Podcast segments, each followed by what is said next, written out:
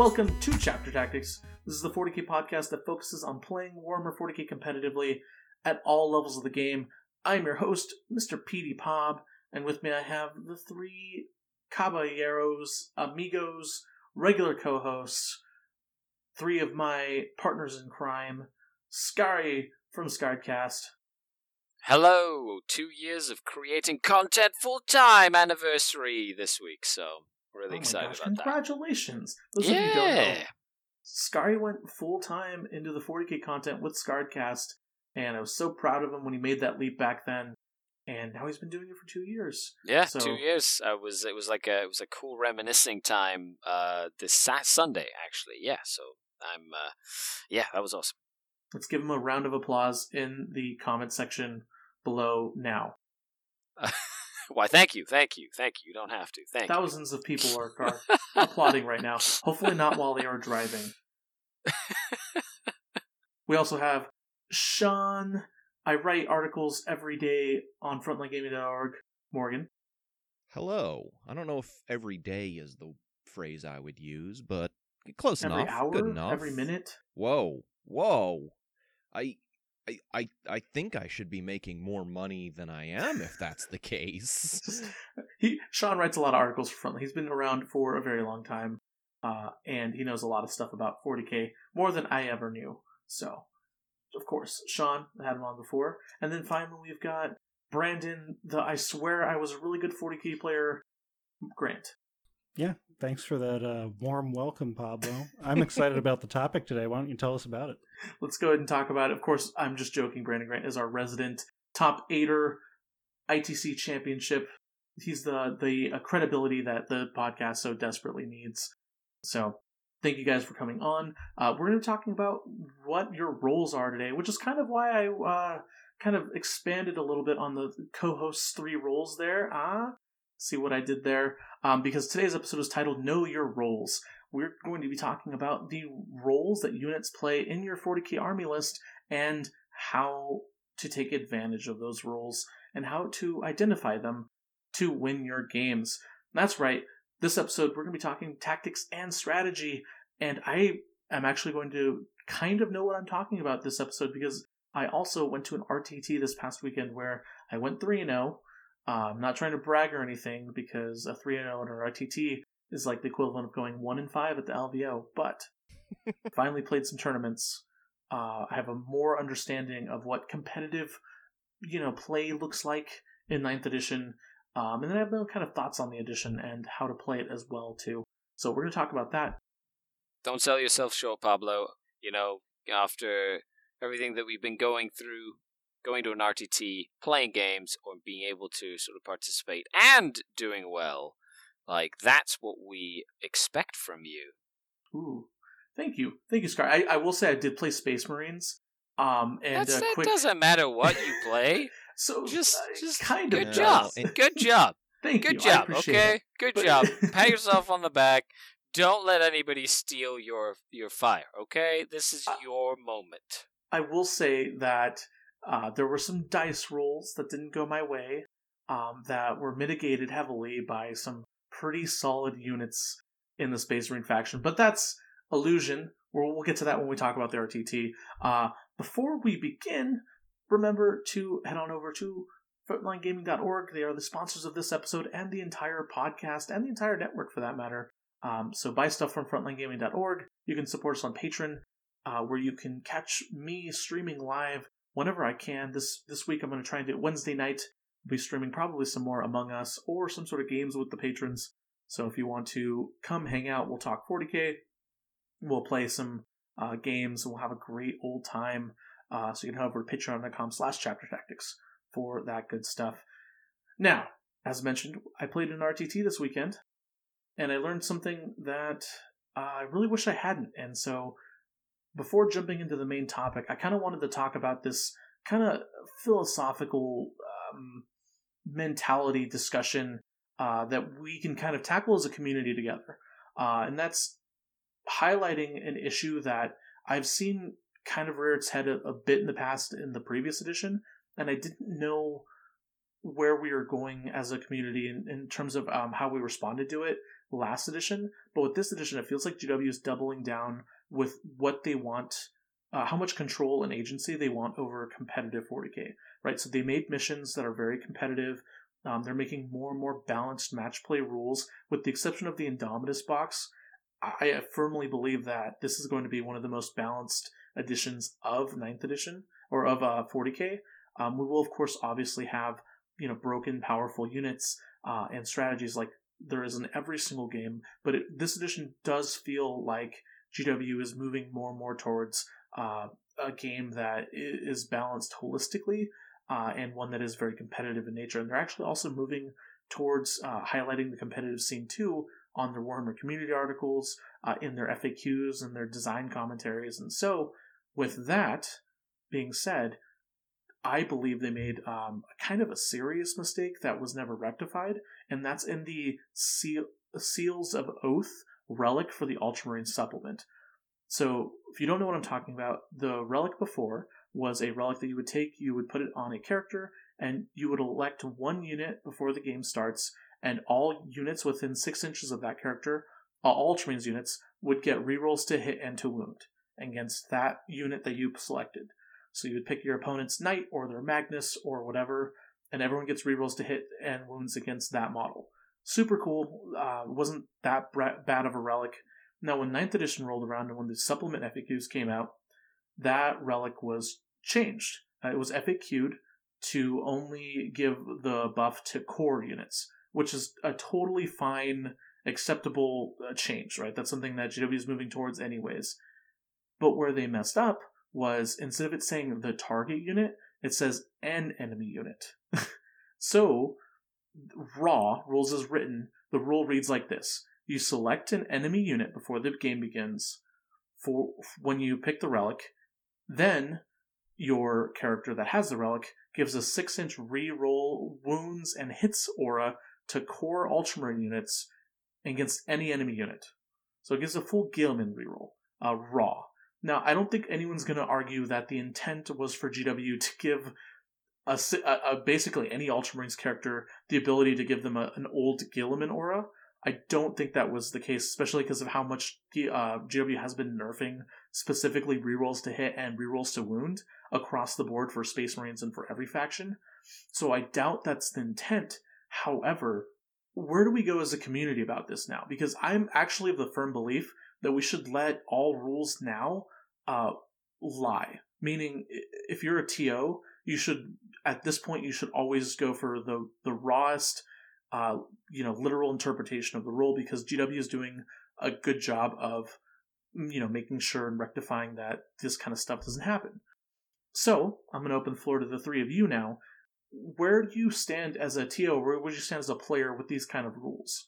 Um, in the past, uh, we have, you know, of course, had players who who uh, played rules a specific way, and then TOs kind of like well, ITC would step in and kind of add their own interpretations. It was always honestly it was a little chaotic. Uh, we had you know entire communities of people playing a rule that GW wrote uh, completely differently depending on where you were. So you know there was obviously some chaos in the past about it. Um, so with this rule in particular, and with any rules in the future, how how do you want uh, to interpret rules going forward as a TO or as a player in a tournament? I can start us off. Um, everyone can feel free to disagree, but based on how you've described the rule, Pablo, uh, it's very cut and dry. You select an enemy unit, but then an enemy unit that you're shooting at, you get the reroll and hits and wounds bonus. So, rules as written, it's very clear how that's resolved, which is are you targeting an enemy unit? You have met the requirements of the relic. So, as a tournament organizer, I think you're free to change that rule for your specific event. But otherwise, unless the TO has said otherwise, you play the rule as close as you can to how it is written. So you have to put on your reading comprehension and go into okay, what does this say explicitly? And for those of us who speak English, that's actually a huge advantage because English is a language that, if you write it down correctly, can only be interpreted one way, which is how this rule. So even though the rule is clearly not working the same way that it did before, rules as written, it's exactly the way it should work So that's how we have to play it.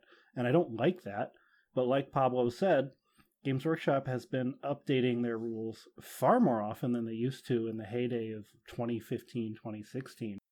So, bringing this to their attention, they've been very responsive about coming out with new FAQs, which is great. But in the meantime, that's exactly what the rule says, and that's how you have to play it. I'm actually going to disagree pretty strongly with Brandon there. There is a certain amount of interpretation in virtually every sentence of every book. Sometimes it's more, sometimes it's less, but you you have to make certain presumptions and certain interpretations just for rules to make any sense at all. And I don't actually disagree with him in general about like you should play the rules as written because you know that's the whole point of the game. Um, but there are usually some pretty obvious cases where a rule diverges heavily from what the designers presumably intended and that that causes a problem for the game because sometimes rules just don't work the way they wanted to and if if that's not causing a problem for the game that's fine you know there's a relic that's supposed to i don't know let you assault out of deep strike with a jump pack and they messed up the wording and it doesn't work right um and that's fine but if you have something like this that causes a very problematic situation in tournaments and in gameplay, uh, I think that there is a certain duty on the the players and TOs to step in and say like, "Oh no, this is very abusive. We're not going to allow this because this creates a bad game experience for everyone involved." Um, I think that you know, uh, going through with the banhammer tends to have dramatic consequences uh, either way. Um, now, what I'll say about like rules interpretations and things like this is I as a TO I'm always looking at precedent. So, you know, I'll always look at is there anything else similar in different codexes or you know, is it something that is like is going to be abused is very easily abusable, things like that.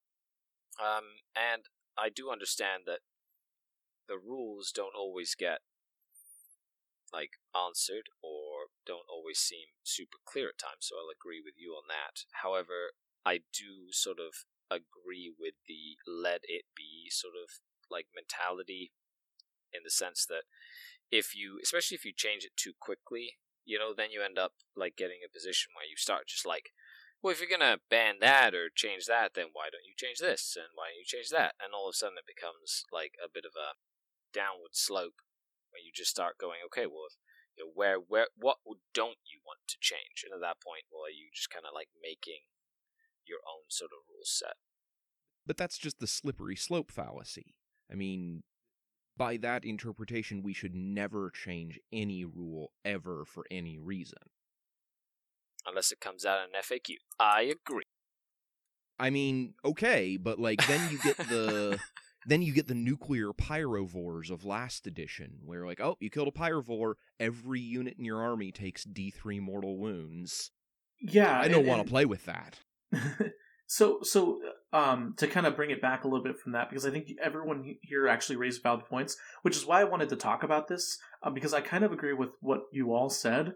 Uh, and this is why we why I have so much respect for TOs who who, who do this regularly um, and make these kind of rulings because it really is a mentality, right? There there are um, there are TOs who will flat out say, you know, this is raw. I'm sorry. I know it sounds weird it's weird, but you know, I can't interpret this any other way other than raw unless it's absolutely ambiguous. But at the flip side, you do have that slippery slope of like, well, well, how far do you want to let Raw go? Do you want, you know, are you talking like Tempest land speeders that gave a flat minus two movement to your opponent's entire army?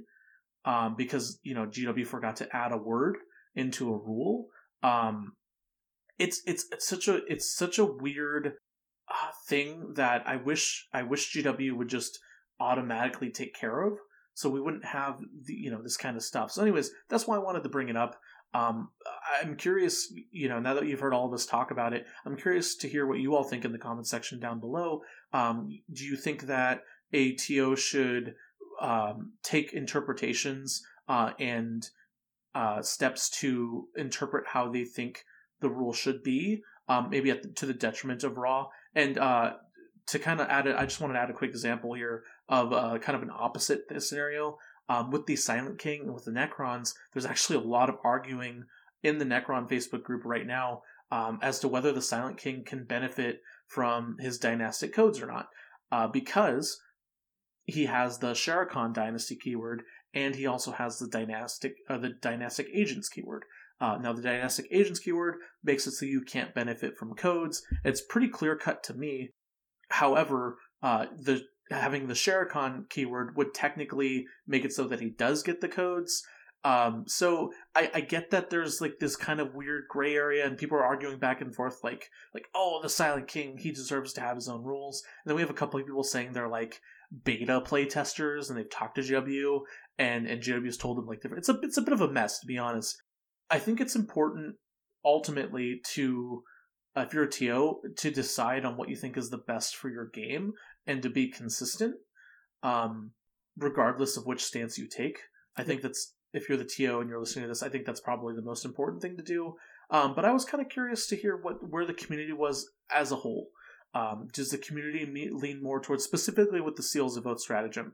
Um, because I don't think anyone's arguing that it wasn't intended to to give full rerolls to hit into wounds, um, or it was intended to give full rules. I don't think anyone's arguing that it was because it clearly wasn't.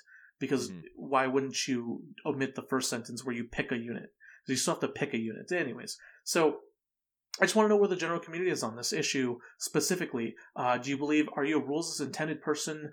Uh, do you believe that it's the duty of TOs and players to interpret rules uh, where rules aren't aren't clear or where they're creating a bad or um, uh, abusive game state or a toxic game game state, or do you believe in some? Do you believe in just rules as written? Uh, we need to interpret it this way because this is how GW wrote them, and then we just need to like tell GW, hey, we think your rule's wrong. What did you mean here? Um, and then obviously, uh, little wagging of the finger at GW for missing this in an FAQ, uh, and then a follow up FAQ again. Um, I I wish it had been known. I wish they had known about it before my RTT because this is where I found out this ruling uh, was at this RTT. And so moving on to the RTT results. Uh, so those of you don't know, I played in an RTT this past weekend. I went uh, with some white scars. I didn't have enough time to, to build and paint Necrons. Um, mostly build.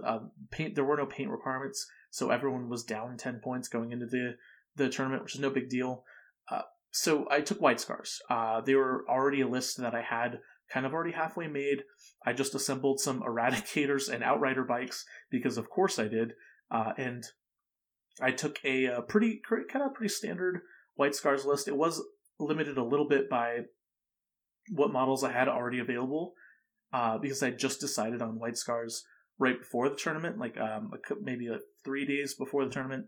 And so my list was simply just a patrol detachment with intercessors, a chapter master in Gravis armor, uh, so you never see at all, uh, two company veteran units, and then a White Scars Outrider detachment with a Smash Captain on a bike, a librarian with those really amazing White Scars powers, uh, an apothecary, a six man Centurion Assault Squad with meltaguns, because mine are modeled with meltaguns, and the tournament was a WYSIWYG, so that's why I didn't take the flamers. Although I, I think I'm kind of glad I spent the 30 points on the meltaguns because they actually did pretty well. Uh, three units of scout bike squads with stormbolter sergeants, three outrider squads, and then two three man eradicators with multi meltas.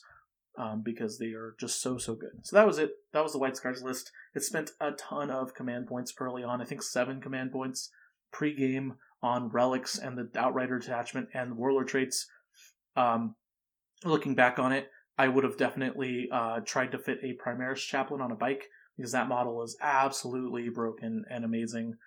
Uh, and I probably would have tried to find more room for company veterans, um, which we'll talk about why later in the podcast because they do fill a very specific role in lists and specifically this list um, that I didn't know would be as important as it was. So, also eradicators are just so good. Eradicators they kill things. that's for sure. So, now the so... going back to to the Oath's moment thing, like the FAQ was released. Did they they they? It seems to be fixed in the FAQ, but I mean, was Ooh. that FAQ released like it was released today? But I don't know if it was a, a change that had already been done or if it was done. It just simply states that when you shoot at that enemy unit that you picked, you get to reroll hits and wounds. They, they might have. Uh, you, did they change it literally on the final hour? Uh, because when I looked at it this weekend, I clearly read it. I read like five uh, well, times. they they was a new release. There were new releases uh, this today of FAQs. Yeah, they just I dropped. read it in that too. Yeah. Okay, well then they did change it. Well then, good on them. You can still go in the. So let's go and read this. Something that the battlefield of the bear has the following ability. Uh, is within six of the bear. Each time a model in that unit makes an attack against that and that enemy unit. Yes, they did change it. Well, okay, GW. So kudos to you. To your point, Pablo, they changed it very quickly once they were alerted to the problem. Yeah, this isn't. This is version one point. Yeah. Um. You know what? You know what, GW? I, I've I've got the screenshotted version on my phone where it says an enemy unit. So I swear to you, it's an enemy unit. But, but, but, but, you know what? I apologize, GW. Y'all were on top of it. Congratulate. You know what? Another round of applause to GW for fixing the FAQ appropriately. Woo! Yay! applause. No, I'm still no. curious to hear where your stand is on community and uh, raw versus rules as interpreted. Um, I think, I think at this point, if GW does rule these things as fast as possible, like this quickly, um, in the future, if they set that precedent, I think raw is okay. Um, but I'm curious to hear what your thoughts are. Thank you, Skari. I really appreciate that. Uh, as I checked as of this morning, it was still unchanged, but I might have I might have like looked at the same, you know, downloaded copy I had on my phone. So, anyways, moving on. Uh, the the lists, um, the White Scars list was cool. Um, I learned very quickly that Space Marines are so good. Uh, you can roll really poorly with Space Marines and still have uh, you know, good shot of, of doing something, uh, winning with your army. Just the ability, just the extra wound that they got, the you know random toughness fives across the board on specific good units. Um, it just makes them, uh, you know, really durable, uh, and they're just a solid army. So if, if you're a beginner, a beginning player, or if you really want a safe competitive choice, Space Marines are looking like they're going to be that throughout the entire edition. Even if they don't necessarily, even if they get their power level toned down, um, I think that they're they're definitely solidified as the you know safe jack of all trades, reasonably top tier choice for new players who want to get into the game. The jack of all trades, master of all. for right now, yes. We'll see. I, I'm I'm I think I'll have my final kind of a, a grade on Space Marines in the new edition after the April FAQ and after uh, a few more codexes come out. But yes, right now they're they're so strong. Clearly, the eradicators are just so good. Outriders are good. Blade Guard veterans are good. Um, the Mario Kart bikes are really good. They're they're a really strong faction right now. There's, you cannot deny that. Anyways, so that's the White Scars list I took. The first game I played, I played against Imperial Knights. Uh, I took Linebreaker, Titan Hunter, and Oaths of Moment. Uh, it was against a player, an Imperial Knight player playing uh, in his first ever tournament, playing uh, House Krast Knights list. Those three Crusaders and three Armigers, uh, two Warglaves and a Helverin, and it was a, it was a it was actually surprisingly really close game. Um, I told him what my Assault Centurions did. Uh, turn one, he gave me two knights, let me charge them turn one anyways. Uh, my Assault Centurions picked up essentially two knights, um, but the one knight they did actually kill uh, blew up 11 inches and did about 15 to 20 mortal wounds to my army. Um, they killed, you know, six or seven scout bikes, a centurion and a half, um, most of a character. Uh, it was it was a brutal, it was a really brutal explode explosion. It kept them kind of in the game, and then from there, I just kind of played a really cagey game. Company veterans were were definitely the MVP. Uh, there were points when he had one knight left, and it could it couldn't shoot my character because the company veterans were standing right next to the character. They have a rule that if they're within three inches of a character, an infantry character, I believe, uh, they you your opponent can't shoot that character. So the company veterans just kind of you know flipped to the knight, the bird, and said, "You got to shoot us," and then laughed at him. So they were they were really good. They also scored me a bunch of points. So company veterans uh, were legit that game. Um, and then I ended up winning that game, fifty-five to thirty-nine. Second game I played, I played uh, the Ultramarines list with the Oaths of Moment that I talked about. So full rerolls to hit and to wounds. Uh, it was it had uh, twenty Blade Guard veterans and Invictor, uh, Invictor Honor Guard, the the guys who come with Calgar. Um, so a lot of Storm Shields, a lot of high AP, had Guilliman in it, Intercessors, three units of Eradicators. So essentially, Ultramarines infantry gunline list. Luckily, my opponent split his army. Um, it was Dawn of War deployment, so he took two corners. So I pushed the one corner without flanking Centurions, the corner without Guilliman. Um, they ended up winning that game, uh, 60 to 40. And then the final game I played against TJ Lanigan's Chaos Demon list, not piloted by TJ Lanigan, but uh, it was just a Magnus, Lord of Change, Armon, and a Tzeentch Demon Prince, uh, 20 Nurgling bases, 30 pink horrors, and some cultists to round out the list. And that list is so, so nasty. Uh, Chaos Demons, Chaos Demon players, you have some actually really good lists. Uh, not just that list, you have the the Seekers, the Keeper of Secrets lists um, that w- we saw floating around last week that made the top four.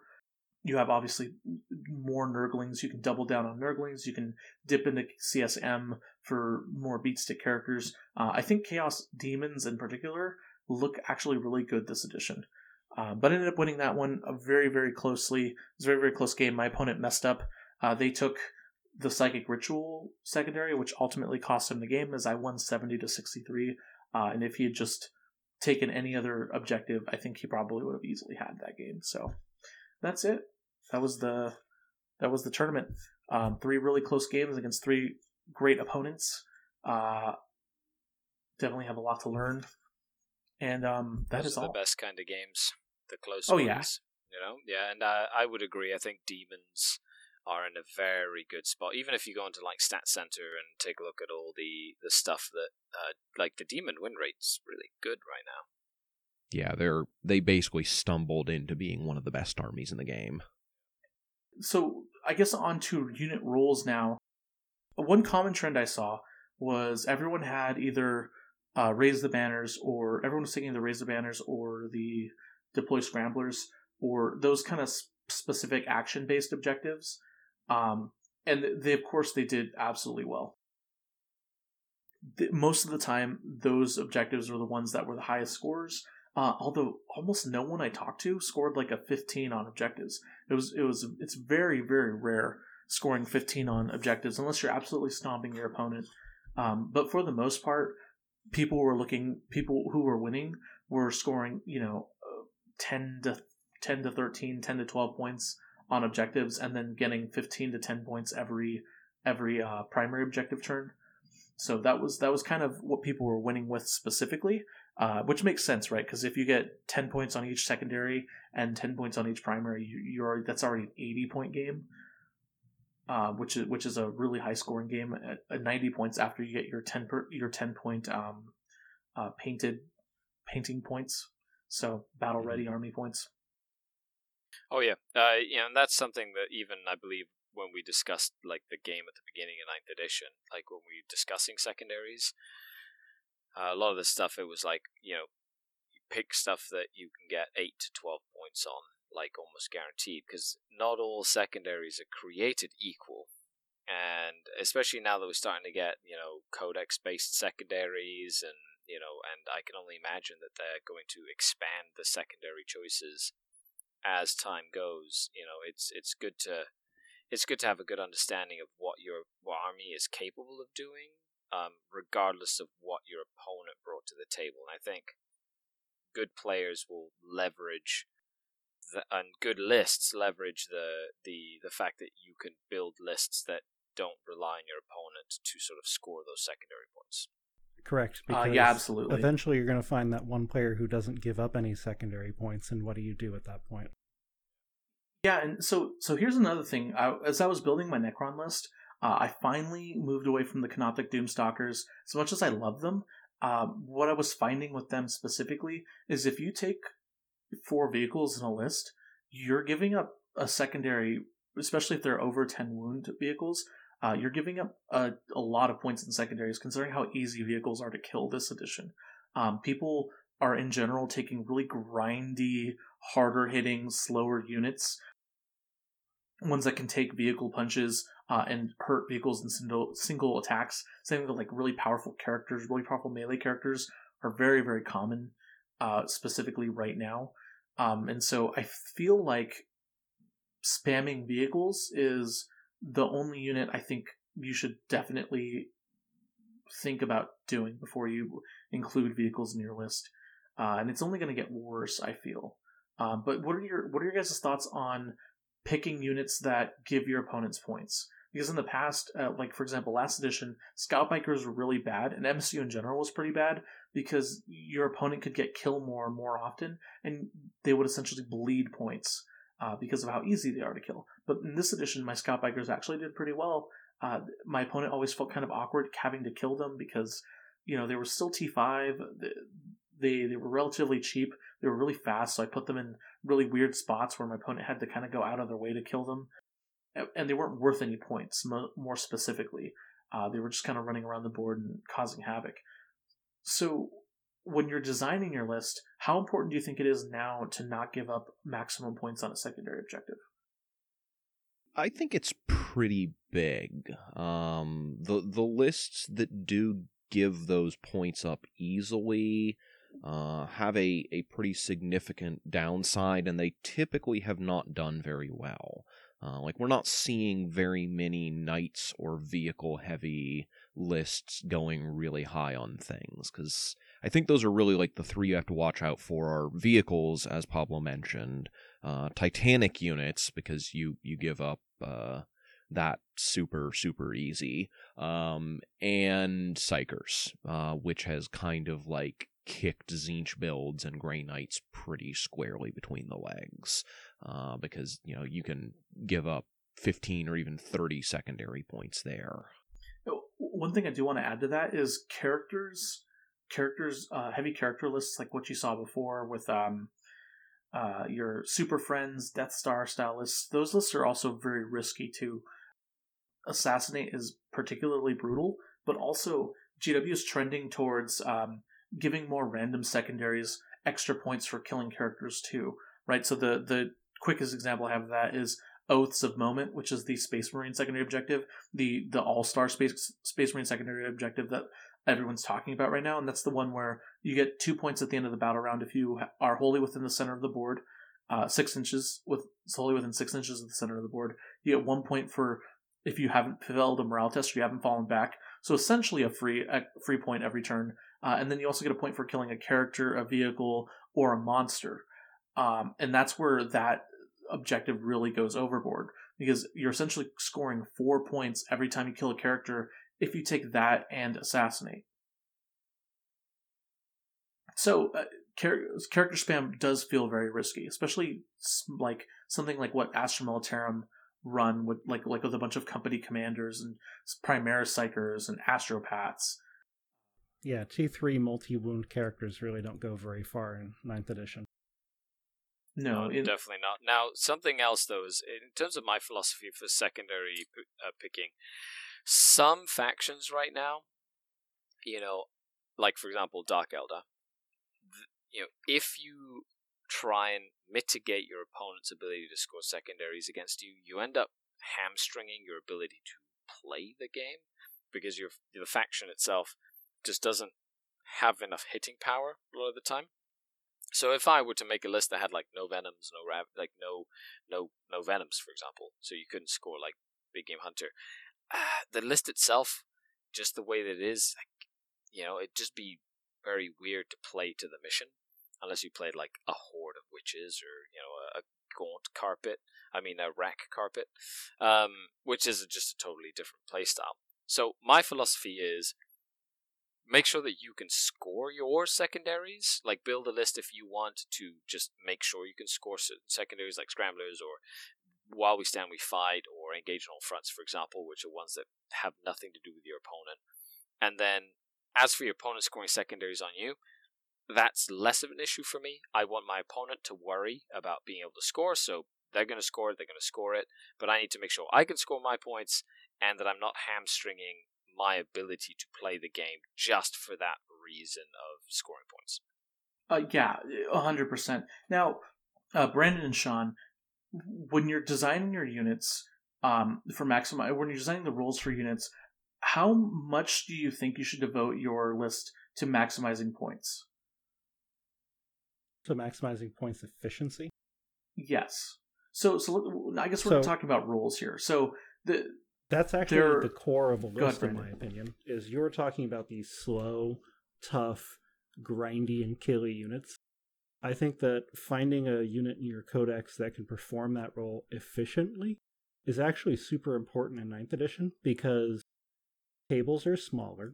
You start out the same distance from your enemy, but if you can get to the middle of the board with your six inches of move in turn one and contest the whole of the center of the board with a unit of, say, Grav Centurions or Assault Centurions, something that's extremely difficult to remove per point, kills a lot of stuff per point, doesn't move particularly quickly, it doesn't need to. If it's got the threat range to control the middle of the board, that's all you're looking for.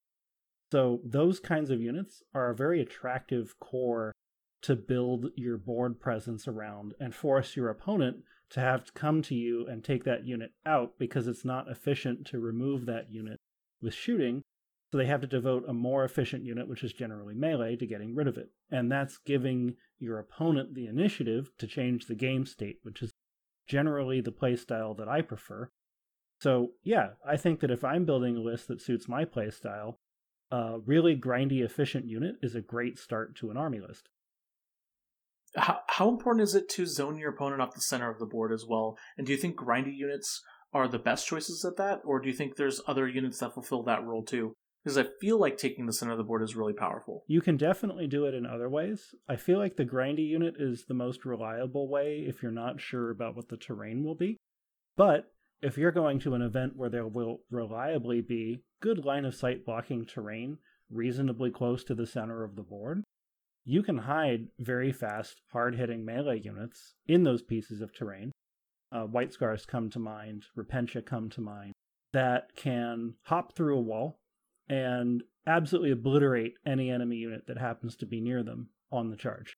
So those kinds of units do have board presence as well, but they tend to rely on the terrain to pull it off and not have the intrinsic toughness to be able to sit in the middle of the board in the open and pull off the same board presence.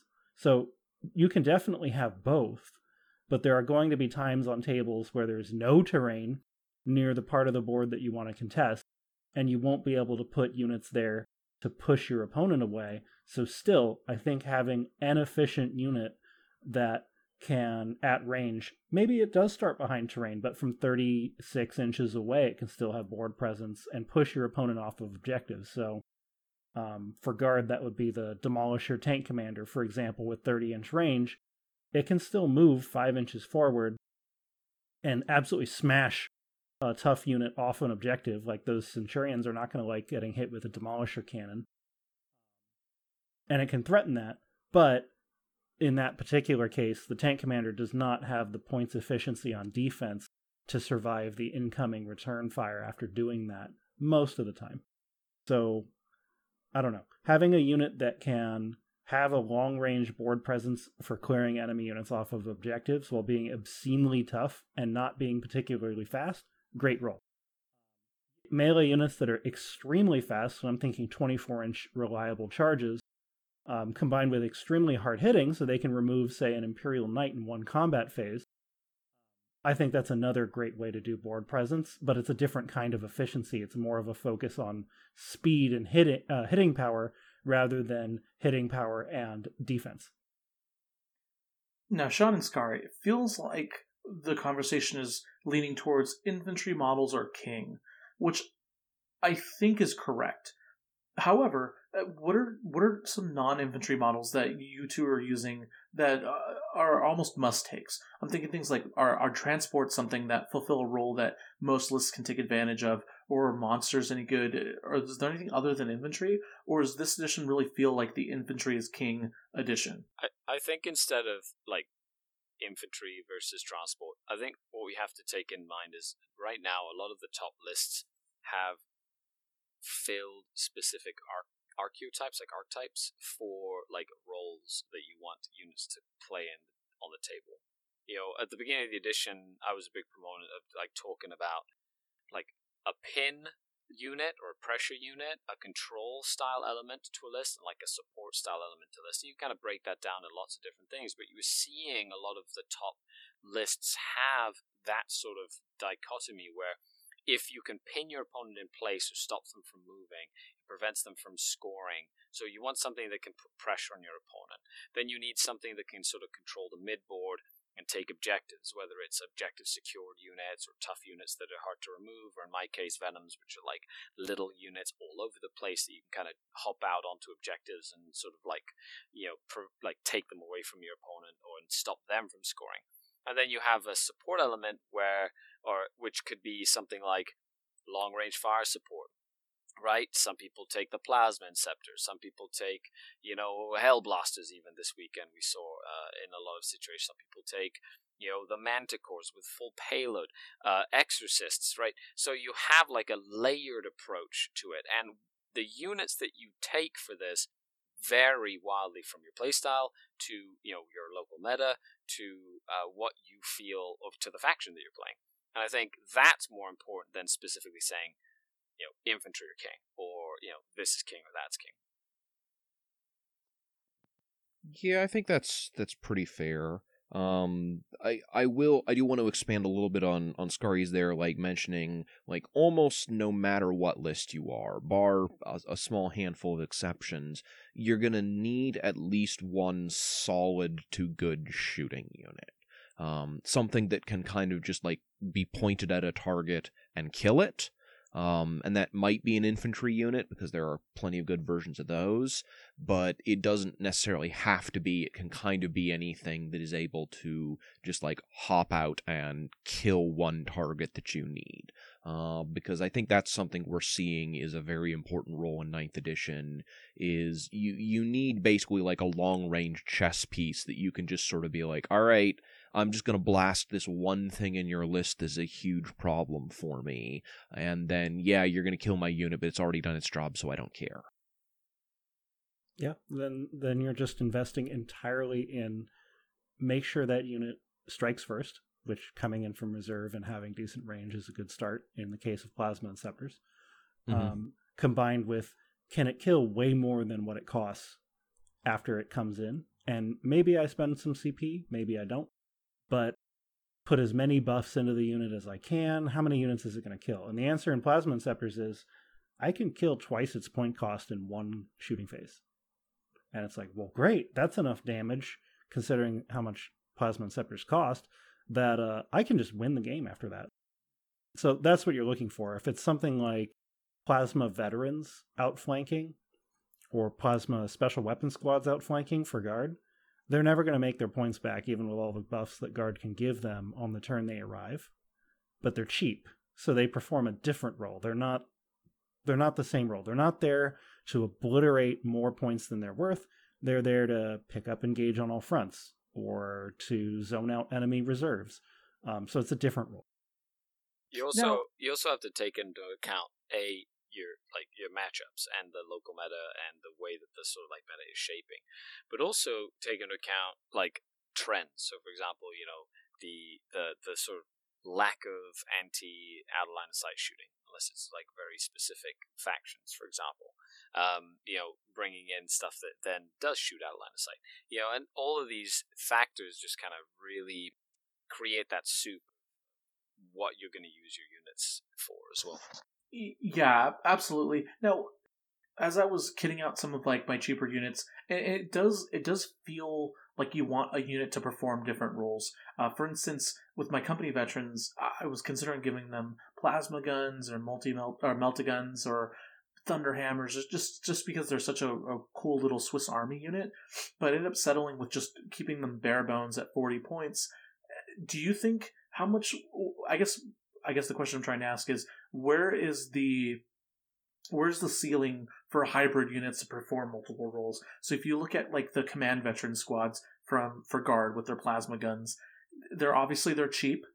However, is is just a deep striking veteran squad with bare bones nothing that's even cheaper is two of those or three of those in place of two plasma gun veteran left. Is that better? Um, because you're essentially you're giving a unit two roles that can kind of contradict contradict each other in that they might not want to shoot down, uh, come down and shoot the turn that they arrive. They might want to perform an action, uh, and I guess where's the where's the um, the diminishing returns on a unit um, when it can just you can just replace what one of its roles is with an even cheaper unit. Uh, I think it depends on which roles you're mixing. In particular, the sort of like deep striking harassment that you're going to use to get like engage on all fronts or to grab a, an objective or something like that mixes very well with the sort of reserve threat rule uh, that can you know just sort of come in and blast something because that that ability to just drop in and use their guns gives them a decent amount of flexibility in terms of where you place them. So they can show up in the spot you need them to uh, filling that job and then also get rid of an enemy unit filling a second one at the same time. Uh, and i think those two in particular sync very well together I think you also have to make a value proposition for the units that you put in your list based on your matchup, and this comes with practice. But you know, a unit that has plasma guns in it and that you want to you know use to drop down and shoot something in one matchup, in another matchup might be a lot less useful, and therefore its use becomes to be the unit that does the action for you when it deep strikes. You know, uh, sometimes my Ravagers are the thing that I use as a screen you know, they're one of the most expensive units in my list, but in some matchups, my Ravager is the most useless part of my army. So I use it as the screen, right? So it's about learning, you know, when to use specific units and when to use them for something completely different and being okay with using them differently that's like oh not their quote unquote you know job description and i think a good general kind of squeezes the efficiency out of their units in that way as much as making the uh, like the units themselves very efficient at the job they're supposed to do. That makes sense, Skari. I mean, I'd summarize that as um, very guard strategy in terms of identify the most efficient units for that matchup and don't be afraid to use the less efficient units to protect the more efficient ones. Number one. Number two, when you're building a list, it does help if you have a secondary role in mind for a unit. So, a skimmer that can move over enemy units and form a new screen against enemy reserves can be super useful in some matchups versus a more static fire support platform that you could have picked. When you're building the list, it's a subtle thing, but if you can have secondary roles in mind, like for guard, a secondary role in eighth for Bullgryns was to deal with Imperial Knights because you would take the uh, reroll to wound Warlord trait against one target, and the melee knight would come towards you, and your Bullgryns, which normally wound on fives, would wound on rerollable fives, which is almost twice as much damage. So, yeah, they're not the most effective means of taking down an Imperial Knight, but that secondary role against an All Knights player was nice to have. So, yeah, while you're building a list, if you can think of secondary roles for units so they're not just one thing, great. This episode is brought to you by HP Instant Ink. No one is reading your mind, but HP Instant Ink knows when your printer is running low and sends you new cartridges, so you never have to think about ink. Save up to 50%. You'll pay less than $5 a month for ink and never run out again. Find out if your printer is eligible and enroll today at hpinstantink.com. Conditions apply. For details, visit hp.com slash instantink Spotify. So speaking of sub roles in units, I want to talk about units that that are specifically designed to be a, a jack of all trades, you know, finger in the hole, the sinking boat kind of roles. Um, and I want to talk about mobile characters. And so, one trend I'm seeing a lot of people move towards is taking one or two, usually infantry, but not always, really mobile, hard hitting buffing characters. In the last edition, uh, this was pretty common too. It was I don't think it was as common. In this edition, you have the Harlequin Troopmaster or the Death Jester, but the Troopmaster is probably the best choice here. You have the Space Marine Smash Captain on bike, or or your generic Space Marine fast infantry dude. Uh, you have like your Magnus Mortarion. You also have Demon Princes, which are really good right now. Uh, that perform a variety of different things. You have the Eldar. Uh, uh, what do you call the Autarch on bike with the crazy sword? Um, you can take him. Um, I don't know if Dark Eldar necessarily have a unit like that. Uh, just a Jinblade Archon or Drazhar. Yeah, I was gonna say Drazhar, who really fills that role as just like you point him at something and he just torpedoes into it and kills it.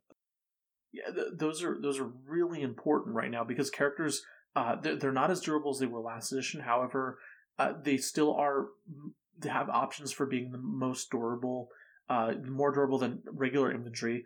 Uh, and more importantly, uh, they're they're still easier to hide in ruins, especially when they're infantry models. Um, and they're efficient. They they are they take up a battlefield rule slot that you need for a patrol or battalion detachment. So they take up the role there. Uh, they also can provide buffs. They take warlord traits and relics, uh, which are becoming more and more uh, niche uh, and specific, which I love. Uh, and it looks like GW is emphasizing the importance of characters and having them in your army as more than just beat sticks right? Like if you look at like the Necron Codex, their entire dynamic or uh, their command protocols revolve around having characters on the board. Having your warlord on the board gives you command points. You lose command points if you lose your warlord. You lose that one CP a turn, which I learned can be really devastating. So characters are getting they're getting more and more important fleshed out rules in 9th edition from GW, uh, and I like that. So how important is it to have for the three of you how important is it to have a character that can fulfill as many roles as possible efficiently? Um, or do you still think that maybe having a beat stick character whose only job is to missile in there and kill something or having buff traditional buff characters that stay in the back and only provide buffs um, do, you, do you think those kind of traditional roles are still are more important or do you think having a one character who can do everything um, you pile everything onto them do you think that's more important? Or basically, what are your thoughts on characters and their roles? I think I would typically like a character who does one thing, you know, quite well, uh, be it beat stick or buffing or whatever else, and has kind of like a minor secondary, like, oh, I can also do this even if I'm not as good at it. Um, you'll see that as like you know the the smash captain ish kind of thing, where it's like well, mainly he just like flies in and kills something. Uh, he also buffs your core units a little bit, and that's nice to have, and it it gives him to something to do while he's waiting to jump on a unit and kill it. I feel the same way. I feel like uh, buff characters are still, in my book, the strongest characters because they tend to survive the game and not give up assassin points. But conversely, a hyper efficient character like the Salamander's T7 bike character, who's almost unkillable, um, as a beat stick character is great because again, you don't give up assassin points very easily. But again, in general, 80% of the time it's going to be way easier to keep the character alive if they're buffing. So I feel like that should be the primary role 80% of the time. And yeah, having an ability to walk up and kill two Space Marines on the charge is pretty nice to have too um, if you can pull that off cheaply enough. Uh, as long as you are making sure that the characters that you have play a role in your list, you know, and that you're using those points efficiently and effectively, then that's fine. The biggest thing is you just don't want that dead weight of a character that you're just putting in there because I know it's fun or fluff. Like if you're playing competitively, right? You know, you like if they play a role in your list and in a pinch it can like substitute out for like an extra character to go in and throw a punch or whatever, but normally it just sits back and gives this relic buff to someone or whatever, then you know, as long as it's doing its job. Uh, but as long as you're willing to sort of use them to the maximum depending on what you need at the time. And just don't spend too many points on them because at the end of the day, you know, it's really like your units and stuff that take objectives and kill units off objectives and, and things like that. And it's all about getting those points to win the game. Yeah, yeah. Sorry about that. I, I had a hard time unmuting my mic. Um, yeah, I, I agree one hundred percent. Having characters designed to meet those specific benchmarks of points um, is probably the best way to go. And I think also what I'm sensing here is that it does depend on your faction and your list as well. Uh, Astra Militarum, for instance, don't have a lot of good beatstick characters, um, and I don't like the idea anymore of taking company commanders with power fists or multiple company commanders with power fists. Um, that doesn't feel very good. Now, um, one final role I want to talk about, and, uh, and that's the the role that Lords of War and big big boys um, start to carry now. Now we've got Necron obelisks, Necron Tesseract vaults got buffed uh, really well. Um, we had a lot of Forge World units get decreased in points. Uh, the Hierodule and the Hierophant even uh, went down to, to heavy support instead of Lords of War slots. Are, is there any room in 9th edition lists for big boys, you know, 500, 450, 500 point plus, you know, units that just you have to build your army around? Things like the Silent King, uh, either of the Primarchs. Obviously, Keepers of Secrets are pretty good right now.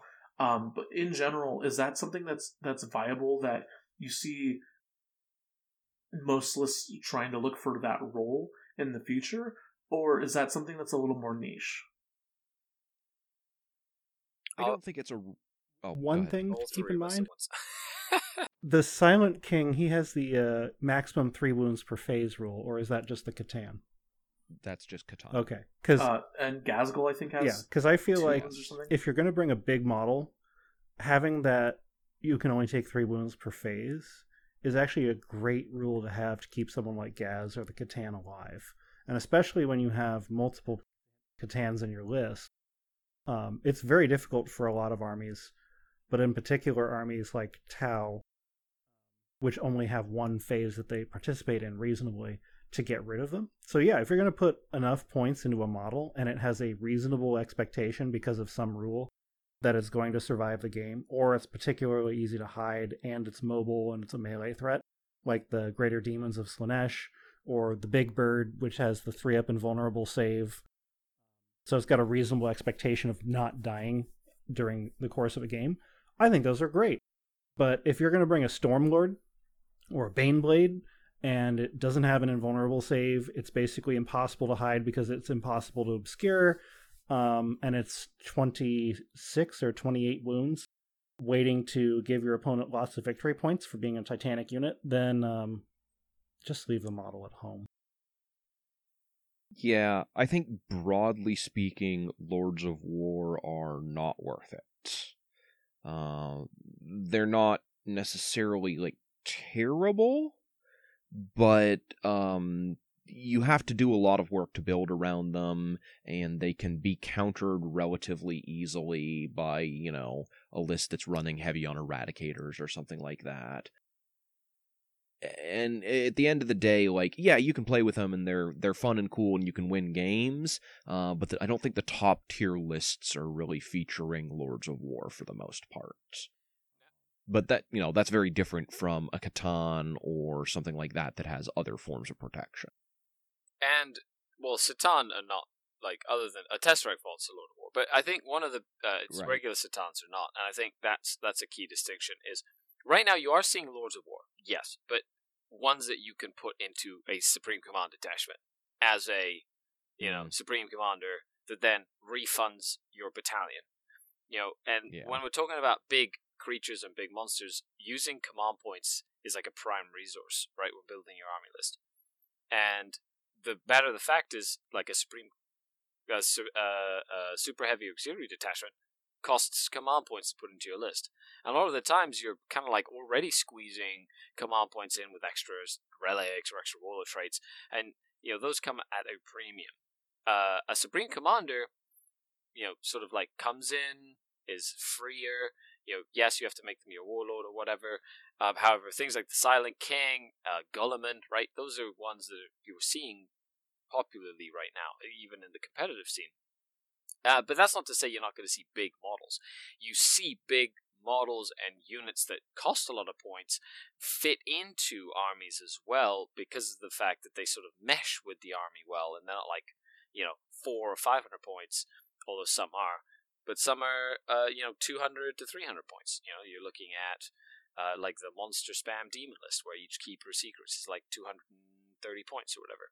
Or you're looking at the the new the the Hierodule and Barbed Hierodule for Tyranids that are now heavy support choices than they used to be Lords of War, and they're only like 230 points now, which is like a large monster. Um, and so I think that as long as it has synergy within your list, um, a big model is not a bad idea. It's just right now the synergy of being able to take big models is sort of broken within sort of like the list building dynamics within the constraints of a 2000 point army list. And then compound that with the fact that every Space Marine army has a way to murder your big model in two seconds. Like, it, there's no point in wasting all that energy and time to try and fit it in when, you know, five eradicators are just going to blow it up in a single turn. So we're in agreement. If your big model can actually survive a Space Marine shooting phase somehow, then great, consider it. But if you're going to put it on the board and six eradicators will blow it up handily, then maybe not. So I agree with you all. First of all, before I before I say this, I want that to be clear. Uh, however, I have a theory. And that is, this edition feels less lethal than previous editions. It feels grindier. Feels like more people are devoting more points to specific rules that aren't designed uh, to just killing your opponent. Also, killing your opponent's models has diminishing returns with a lot of objectives. You really don't need to kill as many of your opponent's models as you did previously. In fact, there are some lists that even go so far as to try and win the game with uh, killing as little of your opponent's models as possible. I don't recommend that strategy. However, those lists have been known to put up 80 to 90 points in a game uh, and then lose by 81 to 91. So it, the the addition does feel less lethal. So, having used eradicators and seen eradicators on the board now at multiple games, eradicators are so good point for point, but they aren't the end all be all boogeymen that I imagine them uh, from watching from afar at tournaments. Uh, they are fallible. Space Marines are losing more and more ways to give buffs to eradicators. Um, the need to to outflank them and uh, put them in angles where they can get at things makes them a little more vulnerable, makes them a little more less efficient um, because they're not standing in gun lines of of rerolls to hit and to wound auras uh, as you know was in previous editions. And then they do have a 24 inch range. So basically, what I'm trying to say is is eradicators are the big boogeyman, but they can be played around. And I I just I get the feeling that someone hasn't figured it out yet, but there's this, you know, crazy Lord of War choice somewhere that can kill the things that kill it. These eradicators don't have an invuln save, uh, and then just absolutely bully an entire board uh, because of how how little units there are that can kill big things because people are taking less and less of them. So I, I, I obviously I don't think I think this is something. This is just theory. It's not something I think is going to happen.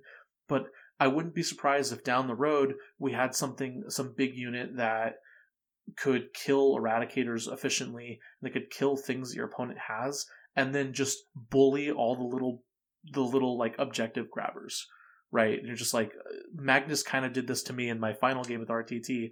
Uh, I realized, oh shit, I have nothing to do with Magnus um, on turn three. Luckily, my opponent left a unit of eradicators alive, and they were able to bring Magnus down to two wounds. However, it took like three turns. Um, you know, Magnus does have a you know good invuln save and all that. He was healing himself.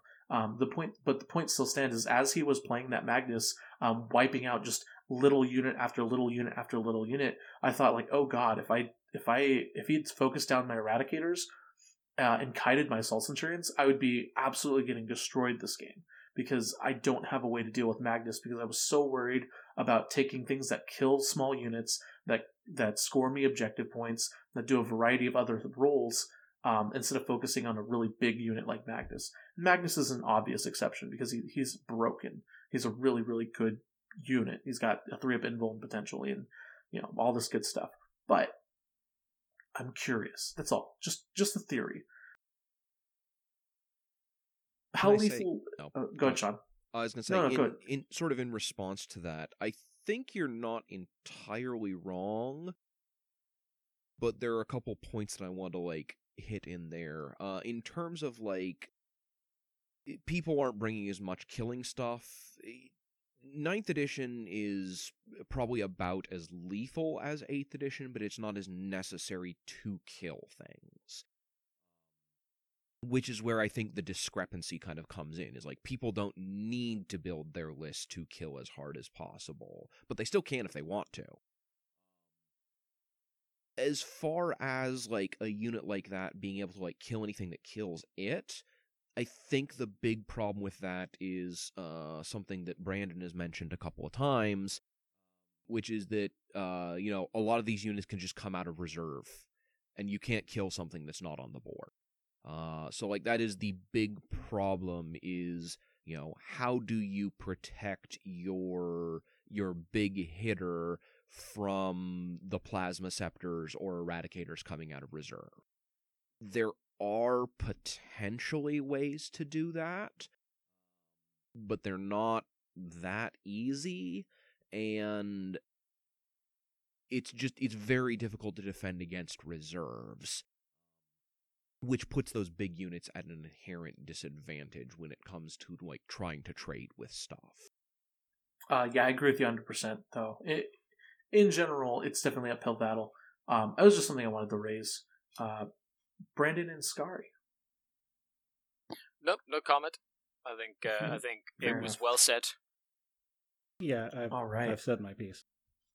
Okay, perfect. Uh, is there any other roles that we didn't mention that you want to kind of highlight? Maybe, maybe not necessarily a general role, but a role that a unit fulfills in your army. That maybe it's like a pet unit or a unit that you don't necessarily see on tabletop a whole lot. However, it just does this thing for you really well uh, and you'd like to mention it. Have we covered action monkeys? We we kind of did with the. I think we alluded to a bunch of times, but let's talk about action monkeys then. Take it away. Literally, Brandon. find the cheapest unit. Doesn't have to be efficient to anything. Just the cheapest unit you can possibly find. Cheapest infantry unit. Yes, and uh, it can raise banners for you.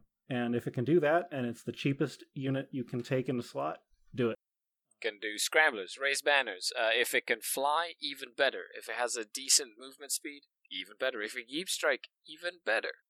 Yeah, I think uh, all those metal servitors are coming out of the, the closets and hitting That's the tables the Sslyth again. and the Ur-Ghul are for.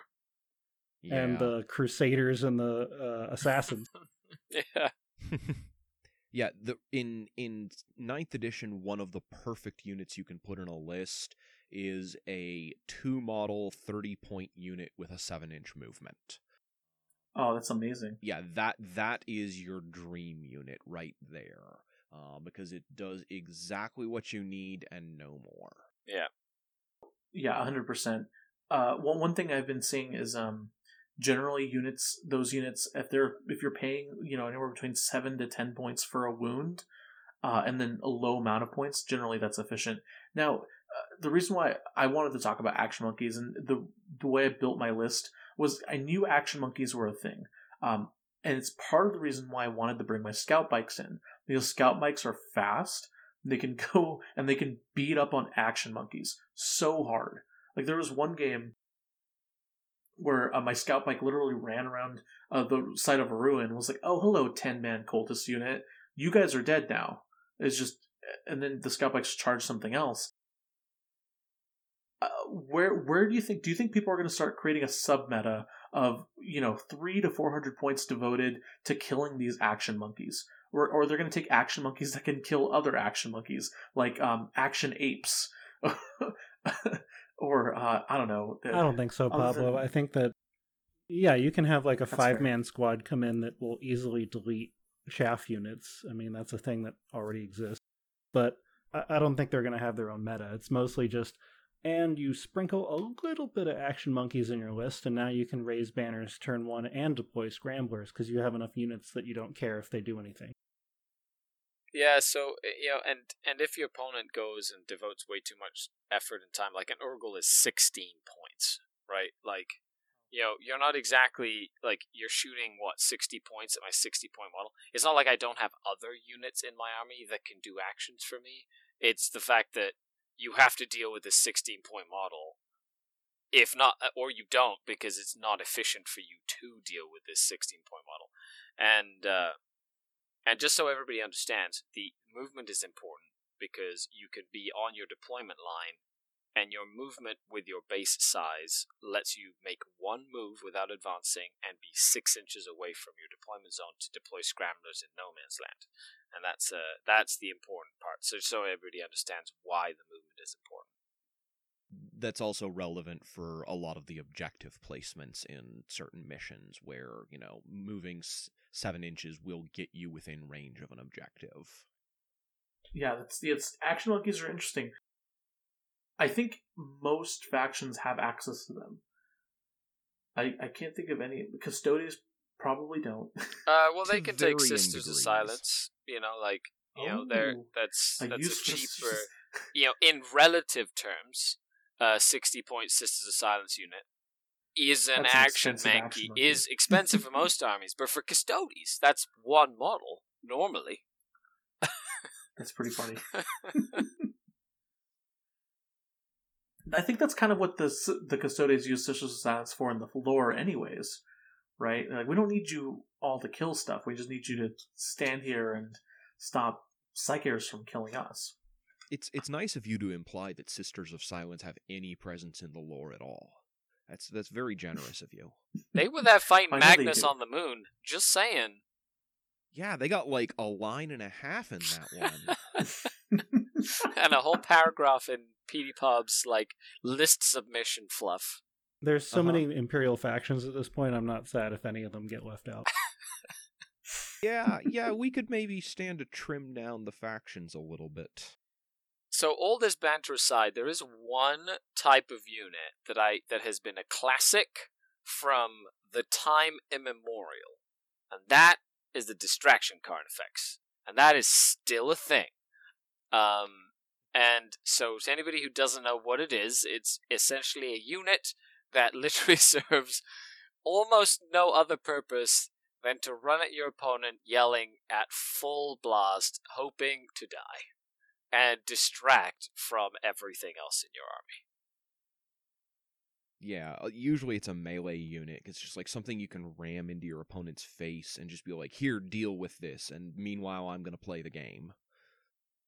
That is definitely a very a very specific type unit. You'll hear it all the time. Distraction carnifex, distraction carnifex, and it's a very real part of building a list if you just want to have either a carnifex that is distraction carnifex, or I don't know, a dreadnought or a death dread Nope. or something that's just stompy and just looks menacing. But if it does get to you, it will probably kill some things. So you sort of have to deal with it, but you don't really want to. Uh, that's like the best combination. I agree. I They also do a really good job of zoning your opponent uh, away from areas of the board you don't want them, uh, like the middle of the board, for instance. when I think of distraction carnifexes, I do think of zoning, but I think of them being in lists where you- you're doing um, an all or nothing approach, and in this case, your entire list is nothing. So I'm thinking of the Bloody Rose Mortifier spam list, where you have Maximum Repentia, some Zephyrim, the Triumph of St. Catherine, and then Mortifiers. And the Mortifiers are the distraction carnifexes because their damage output is so high that if they charge anything, it doesn't matter what it is, they're going to delete it. And they're reasonably fast, not too fast, but they're not that tough. And they're easier to see than the rest of the stuff in the list. So, generally, in that list, the mortifiers end up being the distraction carnifex that has to be dealt with first, which allows the other units in the list that have no business being able to cross the board safely. Like, I'm looking at you, Triumph of St. Catherine and uh, they're able to cross the board safely because the distraction carnifex gets in the way and has to be targeted first or they lose. So it doesn't even need to be necessarily a super points efficient unit at receiving damage. That certainly helps. But it's the unit that allows the rest of your army to function by virtue of being the most important unit to get rid of first. Yeah. Um, thank you for bringing that up, Skari. Uh, completely forgot about distraction carnifex. Uh, Sean, do you have anything else to add? Um, one unit that I've had a, a decent amount of success with, uh, that is, you know, not every codex has one, but basically like a little torpedo, uh, kind of like we talked about with characters earlier, where you can just sort of like take that character and throw it across the board and slam it into an objective and, and wipe out everything on an objective. Um, a fair number of codexes have a a non character version of that, something like your Shining Spears or uh, even like the Harlequin Troop actually serves that role in the the Harlequin army itself. Um, but it's something that punches hard enough in melee to wipe out an OBSEC squad pretty consistently, and is fast enough to uh, go from a position where it basically can't be attacked to, all the way across the board to jump on an objective. Uh, you're usually going to want at least 12 inches of movement and ideally like 16 or 20 coming out of it. Um, and the the unit's whole job is just to ruin your opponent's objective plan. It's like, okay, um, if you only leave one unit of intercessors on that objective, I am going to take it from you. Um, and if you, you leave two or three units of, of intercessors on that objective, you're not covering the other objectives. Uh, it puts your opponent in a, a very awkward sort of catch 22 situation like that. Uh, and there are some armies that can can benefit a lot just from using that as an entire strategy. As an entire strategy? Essentially, uh, that's that's where I've I've seen a lot of the craft worlds lists living at this point, um, because they they can't realistically hold objectives against an enemy attack, uh, so they are playing entirely on hoping to steal objectives. All right. Um, Okay, do we, any more rolls?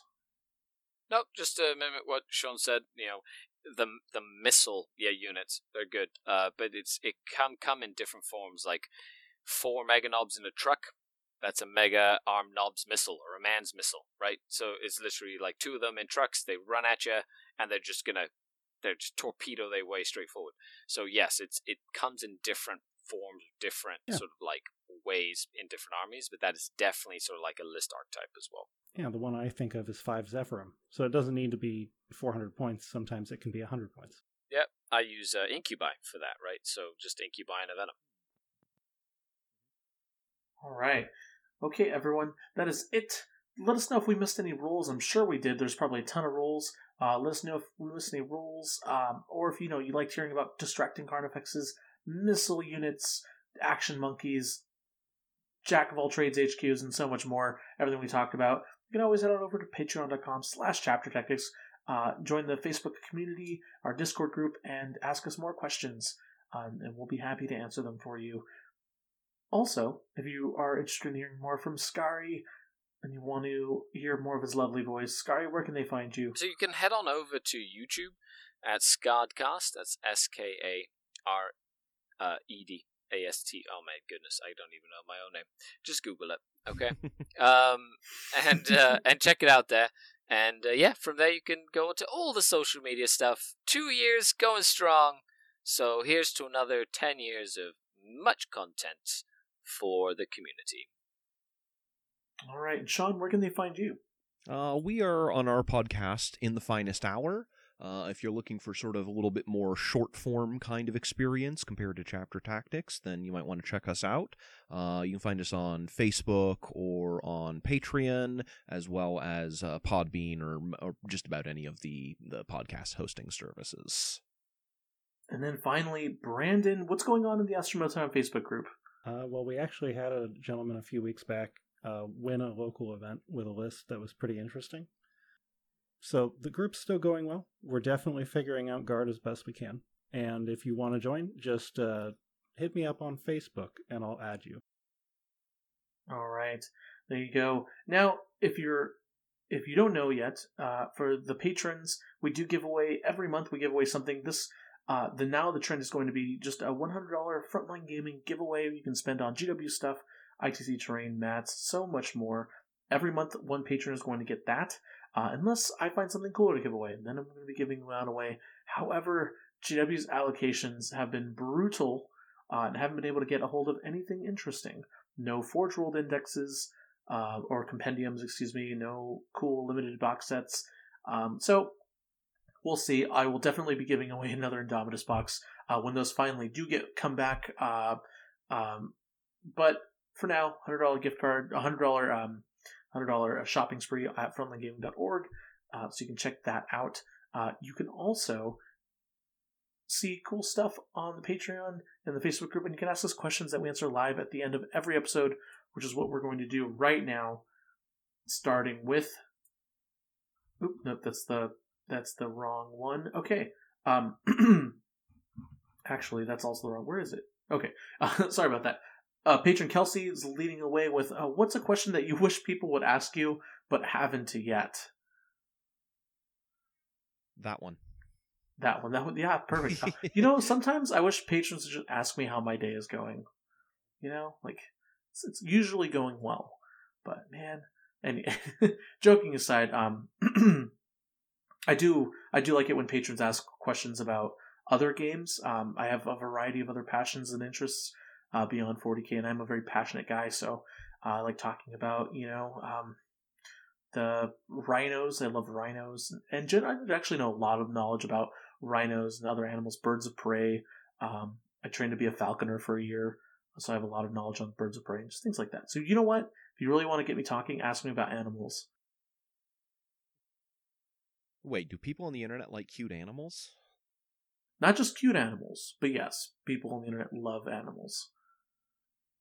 All right. Uh, patron Tim wants to know what units in ninth so far do you hope will take a leading role in your favorite army? Follow up question: Does Gravis armor make Marines look fat? Uh, um, so w- the three of you, what units in ninth do you think do you, do you want to see become zeros to heroes, or what are some pet units that you really want to make work? Uh, Hellions, and that is all. Mm. Hellions. Retributors. I want as many retributors as I can fit in my list. Those are the heavy weapon ones, right? Yes, I like nuns and guns with huge nuns with guns. The bigger, the better. hmm I- I'm a big fan of piranhas. Always. That's you can't if give give me give me a a T five skimmer that zips around shooting very bad guns at things, and I'm happy. All right, sweet, right on. Um, and then uh, I yes, Gravis armor does make Marines look fat. It just it just does. No Just, body you know. shame Marines. Shame them for their their terrible lore and their overpowered codex. Okay, I'll do that too. Okay. The- um. Anyways, uh, patron Hugh wants to know uh, where do you see JB going with Forge World units long term? Do you think they'd ever want to put it all into Legends at some stage? Um.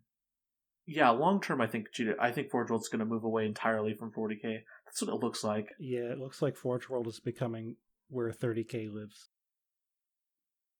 Yeah, I I don't think they're going to remove them from the game. I think they're going to stay as a legal and permissible part of the game, but I think that GW is trying to remove them from tournament relevance. Uh, that's a good point. All right, Dan Moose. Ooh, this is a good question for you and I, Skari. Um, but of course, Sean and Brandon can also answer too. But uh, corn or flour tortillas? Mm, corn. What, who kind of Mexican do you think I am? Okay, come on. Corn is good. The, the, the, the a, a cold Mexican? Okay, the fact that I have a British Canada right accent, now. I live in Canada, does not mean that my taste in tortillas changes at all. A good taco al pastor with a couple of tortillas de maíz, like, mm, like, don't even get me started. And now I'm hungry. Thank you. So, so I agree with you, Skari. I think the corn, a good corn tortilla, is something I will, I will always want when I'm eating a bowl of menudo, you know, some pozole. Mm, blue uh, tortillas too, not just like any know, tortillas de Uh, like oh yeah, no, no, ones. not not the Mm. store bought stuff. Yeah. Ugh. But I want I want good. I w- but however, for a comfort food, uh, homemade flour tortilla made in Old Town in San Diego, um, where you know it's just really fresh and and flaky and you know, amazing. Um, that's probably my absolute favorite tortilla, but only from a very specific part of San Diego. Other than that, corn all the way. Yeah, Otherwise, 100%. It's, there's I'm gonna nuance. be contentious. I'm gonna say the one time that flour makes sense is in a burrito. yeah. Yeah, I can I can get down with that. Man, hey, sure. The, you know, the, bur- I the flour tortilla is just the it's it's it's just the instrument that, that makes the bread. if I want my beans and rice in in are surrounded by something, I'll just surround my mouth around it because it's delicious. I'm gonna eat it. Okay. So whether it's in a tortilla or with a knife and fork, but yes, it would be annoying to eat with a corn one. Yeah, fair enough. Fair enough. Very specifically, if you want burritos. All right. Patron Robert wants to know what is your view on Lord of War sized characters? Do they even have a relevant role in the game other than being a centerpiece? Um, I like them. I think they're great for the game personally. I, I think they can be interesting, and if GW balances them well, they can be good. Uh, the Silent King and, and Magnus are both certainly strong pieces, uh, and they may we may see some of the others when they get codexes get good as well. Yeah, as Bring long as they're tough enough. As long as they're tough enough and have really great aura abilities, I'm on board. I'm looking at you, Triumph of Saint Catherine. Man, you're just on that triumph of St. Catherine train. uh, Patron Brett wants to know why do you think we haven't seen infantry heavy lists yet? Uh, if movement trays in practice could be Well, used. I, I'm just um, gonna interrupt you right there. What? You do know that some of the like top lists are infantry heavy, right? Like, I think he's talking about horde lists, like with hundred plus Ah, guardsmen which- models. Which also we've seen those. Yeah. like, I'm sorry, 90 conscripts is a good list. And, hor- and Gaunt Carpet are both a thing. and orcs and like demon horde and um guardsman spam. Like, I've seen the 200 and some guardsmen or whatever it is. So I, I, I did peruse through the top four uh, 40kstats.com um, recently, and there aren't as many horde lists in the top four as elite lists. I think I think Brett, I think what you're seeing is actually less a phenomenon of horde if our horde lists are good, and more of just Space Marines aren't a horde list. I guarantee you, if Space Marines had a seven or eight point troop choice, eight point per model troop choice, Space Marines would very quickly become a horde list. You would just run like 50 to 60 of those, Eradicators, Blade Guard veterans, and probably another 50 to 60 of those. So, uh, you know, I think it's more Space Marines. You know, the top armies right now are not horde list armies, um, but I definitely see them like, and they're they, they feel good. Although I haven't put that theory to practice. Uh, Patron Derek wants to know thoughts on something like a Thunderhawk and Biotitan now being pointed to play. So big boys, thousand plus point models. Uh, Thunderhawk definitely not. Bio Titan is going to be a gimmick you'll see occasionally, but just not that many people own them. So eh, they they die to eradicators just like most things. If if the model is almost 2,000 points, it should be pointed in a way that it only makes sense at a 10,000 point game. That is to say, not very efficiently. Yeah, and it's it might be tempting, you know, a lot of these big units that were that were like the the Hybrid Bi Titan, for example, was two thousand and sixty points or something silly like that. Went down to eight hundred points, right? So it's it's definitely like you know, you look at it and go, huh, right? So I can see people doing like gag lists where they're like, I'm just gonna take this, right? Um, but will it sort of like have the oomph to win like a GT or be really taken seriously?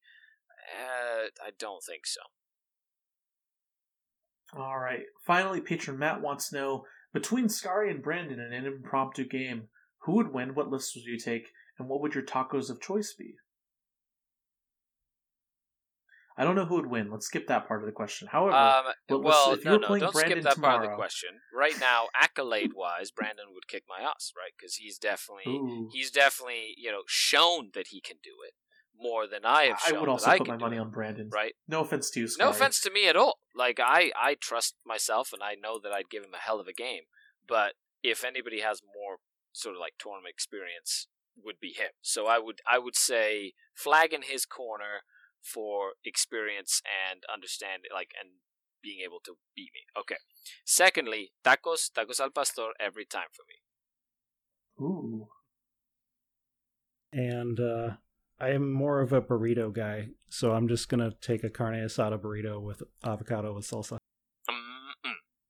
Mhm. See, he's already Mm-hmm. Mhm. won me over with that as well. Now I'm hungry too. I had a burrito today, and now you guys want me to eat another burrito, and that's not good for my health. All right, everyone. Uh, that's it for the patron questions. Thank you so much, patrons, for asking them. They're very fun to answer. And of course, thank you, listeners, for listening and supporting the podcast. If you really like what we do here, giving us a like, commenting on YouTube, on frontlinegaming.org, uh, really does help us out a lot. Uh, so please go ahead and remember to do that. And as always, you're the best listeners in the world, and have a good one.